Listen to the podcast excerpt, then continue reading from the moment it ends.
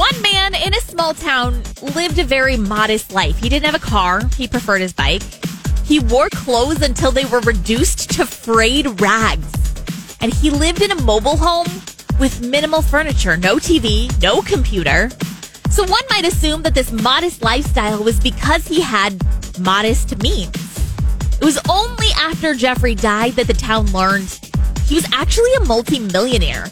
Geoffrey left $3.8 million to the city to be used for the enhancement of education, health, recreation, and culture.